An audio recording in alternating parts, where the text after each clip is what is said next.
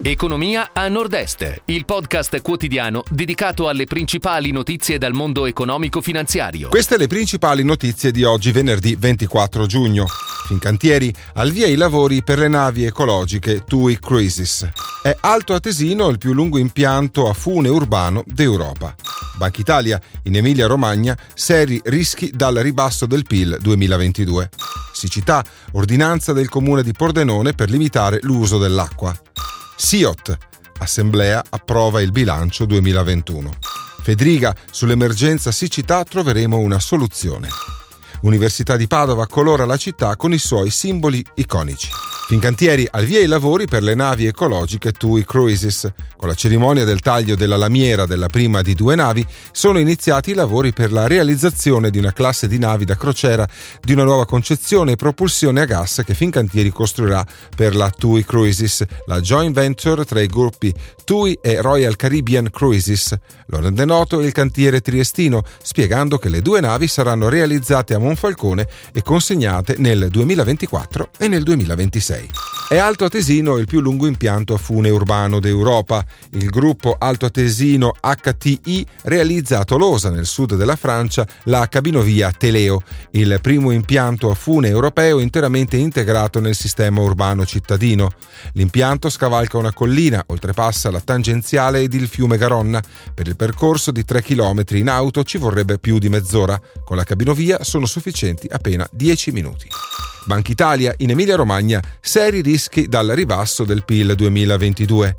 Il 2021 è stato un anno positivo per l'economia della regione che ha registrato un netto recupero dopo il calo del 2020 a causa del Covid. Il primo trimestre del 2022 mostra una sostanziale tenuta dell'attività economica, ma c'è incertezza sulle previsioni dei prossimi mesi, con forti rischi al ribasso per il contesto geopolitico e gli sviluppi della pandemia. È il quadro elaborato dalla sede bolognese della Banca d'Italia. Siccità, ordinanza del comune di Pordenone per limitare l'uso dell'acqua. Un'ordinanza che limita l'utilizzo di acqua potabile fino al 30 settembre è stata emessa dal comune di Pordenone a seguito della grave crisi idrica in atto in Friuli Venezia Giulia.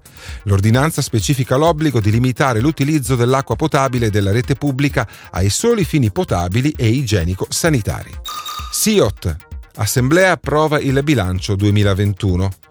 Nel 2021 al terminale marino sono state sbarcate 37,3 milioni di tonnellate di greggio, dato stabile rispetto al 2020 da 425 navi, mentre l'oleodotto transalpino ha trasportato 37,4 milioni di tonnellate alle raffinerie collegate. Il bilancio di SIOT chiude in attivo con un valore della produzione di 94,1 milioni e un utile di 2,4 milioni. La forza lavoro sale a 126 addetti diretti, cui si somma l'indotto. Federica, sull'emergenza siccità troveremo una soluzione. Sullo stato di emergenza nazionale ci stiamo confrontando con la protezione civile. Penso che arriveremo ad una soluzione nella quale si individuino in modo puntuale i criteri per la dichiarazione dello stato di emergenza e soprattutto gli interventi che si possono fare.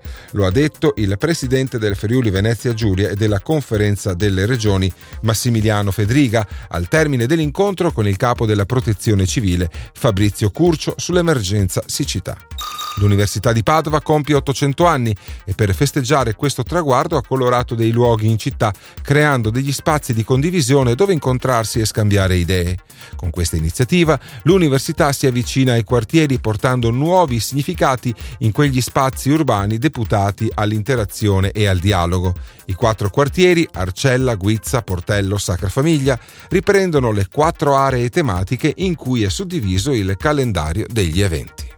Si chiude così la puntata odierna di Economia a Nord-Est, il podcast quotidiano con le principali notizie dal mondo economico e finanziario.